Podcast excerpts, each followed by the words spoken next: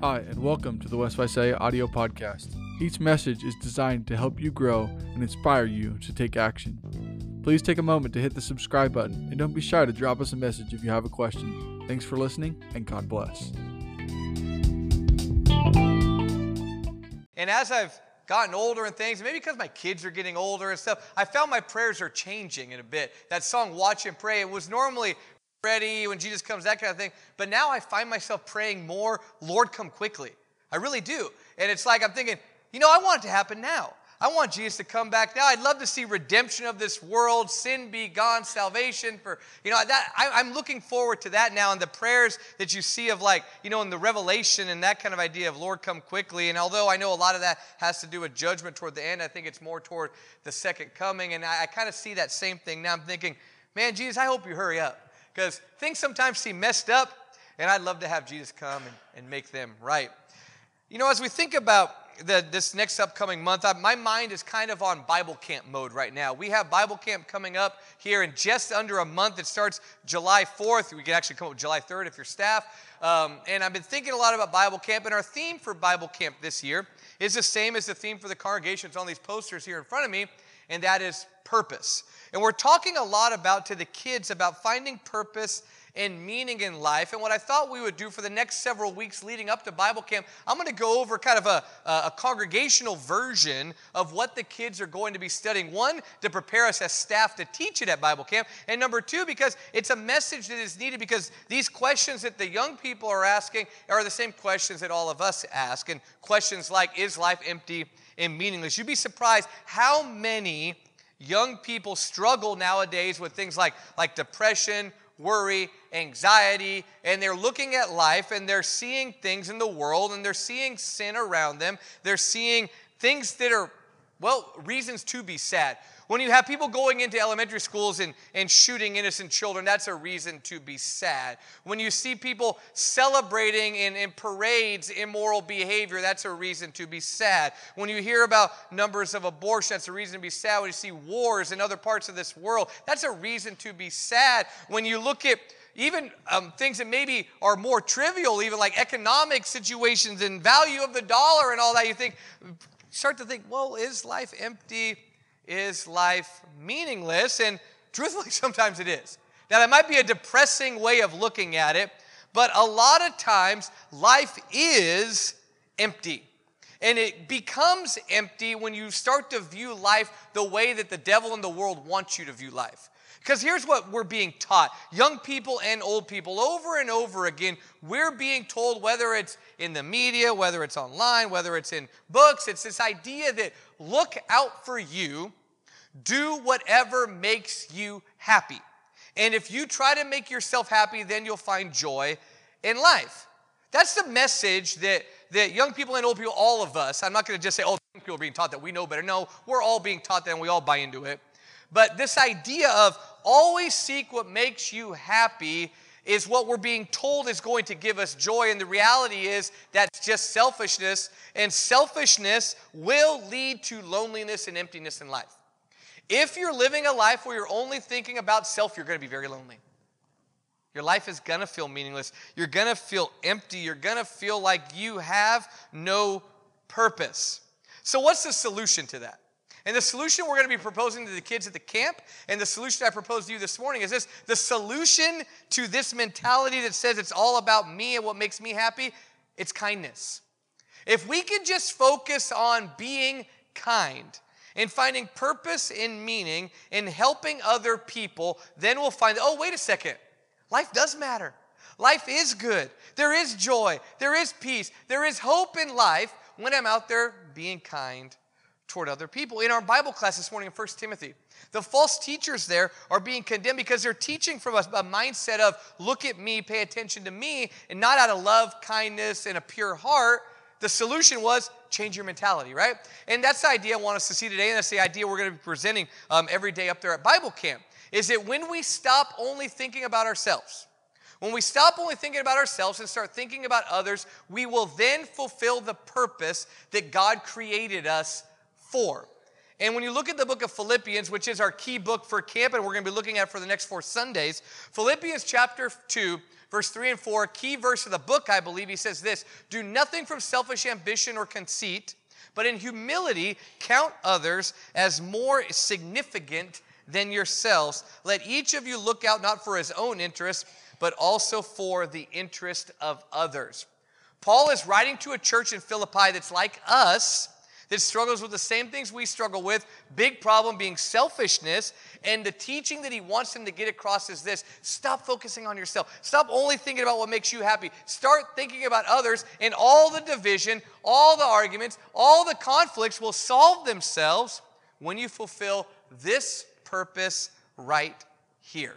Let me prove it to you this morning. Open up your Bibles to Philippians chapter 1 verse 13. And we're going to be walking through verses 13 through 30, and we're going to allow the inspired text to speak to us this morning as we look at this section. Actually, not even 13. Let's back up to even verse 12. But Philippians chapter 1, starting in verse 12. If you have a Bible, please open it. If there's one in the seat near you, grab it, pull it up on your phone. I want us to be a church that always follows along in the text and lets the Bible speak to it because I'm just trying to guide you through it. We're going to let God speak through His Word. So, Philippians chapter 1 verse 12. Now, if you're new to the Bible, let me back up a little bit here. The book of Philippians is, takes place in the New Testament. The Bible is divided into two main parts. Old Testament is everything leading up to Jesus. New Testament is about Jesus and what happened after in the first century. The book of Philippians is a letter written by an apostle, a preacher, during the first few decades after the time of Jesus to Christians in the city of Philippi. So Jesus has already died, buried, and rose again. He ascended into heaven. A couple decades later, you have letters circulating with teaching from Jesus' followers, encouraging churches on how to be faithful. This is one of those letters. And Paul, when he writes this letter, is not in a good place. Let's talk about that here. Verse 12. It says, Now I want you to know, brethren, that my circumstances have turned out for the greater progress of the gospel so that my imprisonment in the cause of Christ has become well known throughout the whole Praetorian Guard and to everyone else. And that most of the brethren, trusting in the Lord because of my imprisonment, have far more courage to speak the word of God without fear. This has always been compelling to me because Paul is in prison when he's writing this. Now, it might be kind of like a house arrest or have a guard assigned to him, that kind of thing, but nevertheless, he's in prison while he's writing this, and he's in prison for preaching the message of Christ. He's not there because he did anything wrong. He's an innocent person. He's in jail. He's in a bad circumstance, and he's making the most of the situation because he's thinking about other people. I don't think I'm as godly as Paul is. Actually, I know I'm not. But when I think about myself, if I was in prison falsely, I'd be throwing a fit, okay? I mean, I'd be yelling at the guards. I'd be asking for an appeal. I'd be in modern day saying, I need to call my attorney right now. We need to get the news crew in here. We need to do something. I'd be throwing a fit. And yet, he's not. And if I couldn't throw a fit, you know what I'd do? I'd sit there on my bunk and I'd pout. That's what I would do. I would pout like a baby. I mean, I wasn't feeling good these last couple weeks, and I pouted like a baby all day long in bed. I mean, the world was coming to an end. Maybe that's why I was praying for Jesus to come back. I thought, I mean, I was in for me. But um, when I think about myself, I wouldn't be like Paul. I would be selfish. I would be thinking about me. And you know what? Most of us would be like, well, yeah, you have a right. I mean, you're in jail for something you didn't do. But Paul's not doing that. Paul is in this situation, and while he's here, instead of thinking about self, Instead of whining, complaining, pouting, crying, he goes, You know what? It's all working out good. What, Paul? He goes, My circumstances are working out for the benefit of the gospel. In fact, all the guards are now hearing about Jesus because of me and what I'm preaching. And you guys can be encouraged by knowing that all the prison guards get to learn about Jesus. You'd be like, that's, that's weird, Paul. But see, Paul has purpose in life. Life isn't meaningless to Paul. Most of us would give up and go, huh, this is a waste of time. I'm in jail now. What was the point? It all didn't work out. You know, sometimes when our church world falls apart, we get like that. Maybe, maybe the congregation we're part of doesn't exist anymore, or people that we held up as good spiritual leaders turned out they weren't, and we all kind of fall apart with it. Paul goes, eh, you know what? We'll figure out, we're going to make the best of it. He does that here. He goes, and I hope it encourages you. So he goes, Most of the brethren now are trusting because of this, and they have more courage to speak the word of God without fear. So, like, wow, if Paul's preaching in prison, I'm going to preach too. Therefore, we're motivated and encouraged. Paul found purpose in not thinking about self, but thinking about others, even when he was in a bad spot. But it gets worse. It's not just that Paul's in prison. While he's in prison, there's other people out there that are like, oh, Paul's in prison. Let's see if we can upset him a little bit. So it's not just that Paul's circumstances are bad, there are other people that are out to get him. Most of us would give up and quit by then, right? Well, here's what's going on. Verse 15. Let's read. Some, to be sure, are preaching Christ even from envy and strife, but some also from goodwill. The latter do it out of love, knowing that I'm appointed for the defense of the gospel. The former proclaim Christ out of selfish ambition rather than pure motives, thinking that caused distress in my imprisonment. People that are trying to hurt you sometimes do foolish things, thinking they're going to hurt you, and it doesn't work out. But here's what's going on here Paul's in jail. And while he's in jail, there's people out there preaching. Some are doing it because they love Jesus. Others are doing it because they think maybe they think that, oh, if I preach and Paul can't, Paul's going to be upset because we're getting all the attention.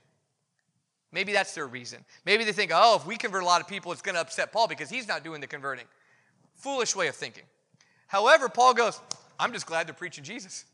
Paul goes, they think they're going to upset me by preaching the gospel, and I'm over here like, all right, guys, keep it up, right? Even then, he didn't whine, he didn't complain. There were others who were trying to hurt Paul, but Paul found purpose in serving others. Let's continue then. Verse 18, he says, What then? Only that in every way, whether in pretense or in truth, Christ is proclaimed, and in this I rejoice, yet I will rejoice. Paul goes, I don't even care why they're doing it. He goes, I'm just glad they're doing it. They're preaching Jesus, and you know what? For that reason, I will rejoice. You know, there's no competition here. We're just out to letting the light shine. These people are doing that. Praise be to God for it. Paul has such a different outlook, doesn't he? What would be our outlook? We might be annoyed. We might be bothered. We're in jail. People are trying to bother us you know, but yet Paul says, I'm preaching, I'm rejoicing, and I hope you find joy in that. And then he goes on and explains how much he cares here for other people in this next section. Verse 20 or verse 19. For I know that this will turn out for my deliverance. It's all going to work out. He goes through your prayers, through the provision of the Spirit of Christ Jesus, according to my earnest expectation and hope, I will not be put to shame in anything, but that with all boldness, Christ will even now, as always, be exalted in my body, whether in life or in death. Paul goes, Hey, it's all going to work out. It's all going to be good. That's the attitude that we should have. God's going to do His will. We find purpose in doing that. I'm not going to be discouraged. And then in verse 21, he changes the subject a little bit and says, And let me tell you about another conflict I'm going through. Verse 21, he says, For me to live is Christ, and to die is gain. Paul says there's a lot of reasons that people would stress right now, but let me tell you why I'm not even stressing. Here's this dilemma that most would have. He says, verse 22 But if I am to live on in the flesh, this will mean fruitful labor for me, and I do not know which to choose. But I am hard pressed in both directions, having the desire to depart and be with Christ. That is very much better. Yet to remain on in the flesh is more necessary for your sake. So Paul's situation is actually kind of dire. Paul says, Look, I know right now that if I were to die, maybe he's going to be put to death. Maybe if he keeps running his mouth, he's going to get executed. We know ultimately when he goes to Rome, that's when he ends up dying and all of that. So Paul goes, Look, I know that if I were to die right now, if I were to just let what's going to happen happen, I'm going to go on to be with Jesus, and that's good. You know, if, if a preacher got up and preached that, maybe their dying sermon said, I'm going to pass through this life, but I know that if I die, I'm going to Jesus, we would applaud him. We would say amen. We would go, that's a powerful message. It is. But look what Paul does. He doesn't stop there, though. Paul goes, however, I know that if I stay alive just a little while longer, it's more necessary for your sake. What a great attitude even in thinking about heaven. And Paul knows that it's, it's on the horizon, he can see it. He goes, I'm not going to go there yet. I'm going to try to stay alive for you. I mean, he'd go out like a martyr. He's going to go to heaven. We'd be applauding him. But yet, he goes, I'm going to stay alive for you. What is he showing us? He's showing us purpose, he's showing us meaning in life. It's about serving others. And what Paul says is he goes, That's how I find my purpose. Look at verse 25. Convinced of this, I know that I will remain and continue with you all for your progress and joy in the faith, so that your proud confidence in me may abound in Christ Jesus through my coming to you again. Paul goes, You know, I'm going to stay alive because I know it's good for you. And I know that if I am able to visit you at least one more time, it's going to give you more confidence. Paul says, I'm thinking about you.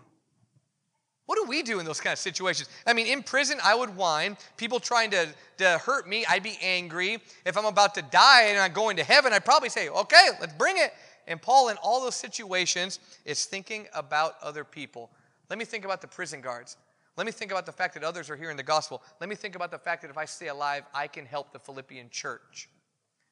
Three different examples of how he found purpose and meaning in life by not thinking about self.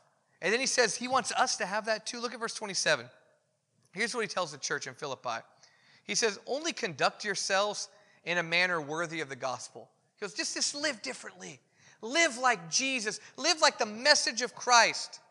So that whether I come and see you, so if I get to come, I'll see that you're, you're following Jesus, or if I remain absent, he goes, even if I can't get there, I will hear that you are standing firm in one spirit, with one mind striving together for faith of the gospel, in no way alarmed by your opponents, which is a sign of destruction for them, um, but salvation for you, and that too from God. Paul says, Look, I want you to have the same kind of purpose in life too.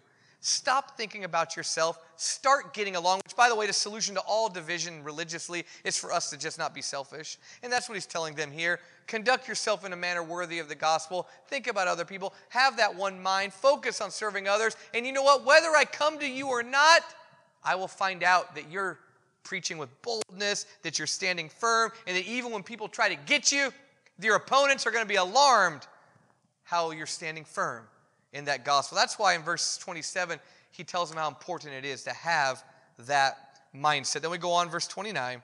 He says, For you it has been granted for Christ's sake, not only to believe in him, but also to suffer for his sake, experiencing the same conflict which you saw in me and now here to be in me.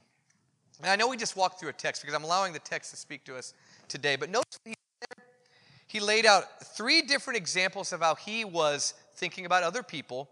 And then he makes practical application to the church and says, and even if I don't show up, make sure you're doing the same thing. Make sure that you have that one mind, that one spirit. What is that one spirit? A spirit that says it's not about me. A spirit that says, chapter 2, verse 3 and 4, do nothing from selfishness or empty conceit. A spirit that he's going to talk about later about that's the same one that's in Jesus, who thought about other people.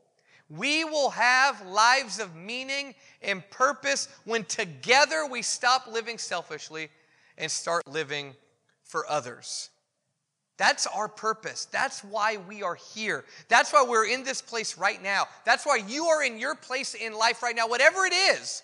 Paul was in prison, his purpose was to help others. When he was out of prison, his purpose was to help others. When he was about to die, his purpose was to help others.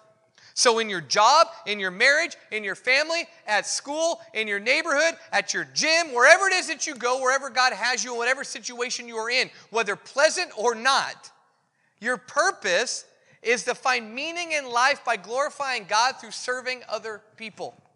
And if we can just do that, all these other things won't matter as much.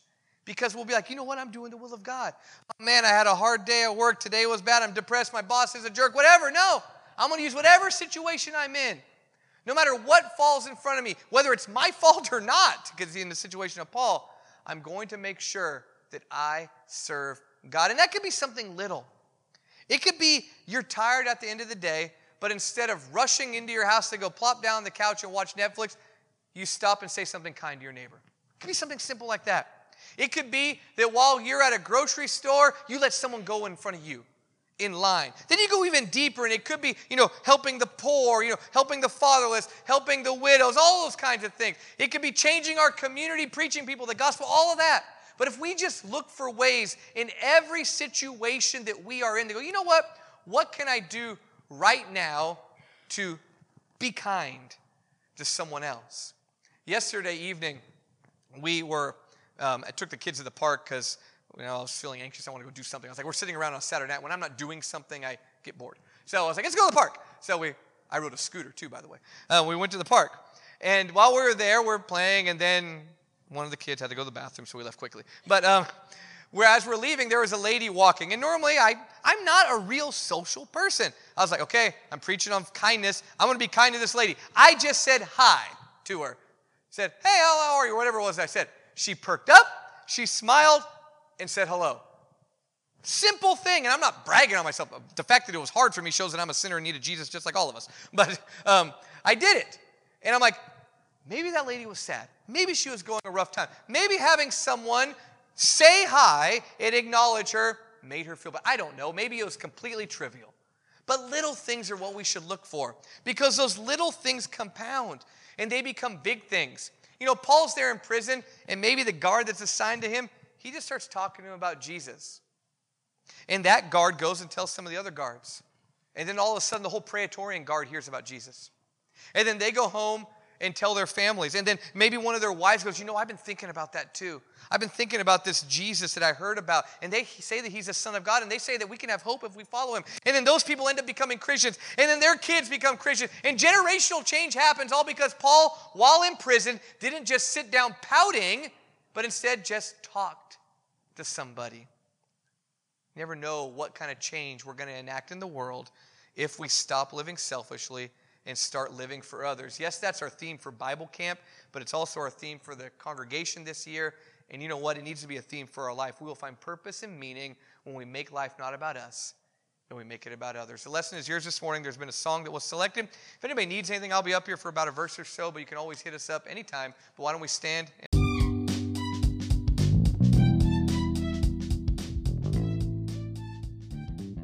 Thanks again for listening to West Visalia Audio.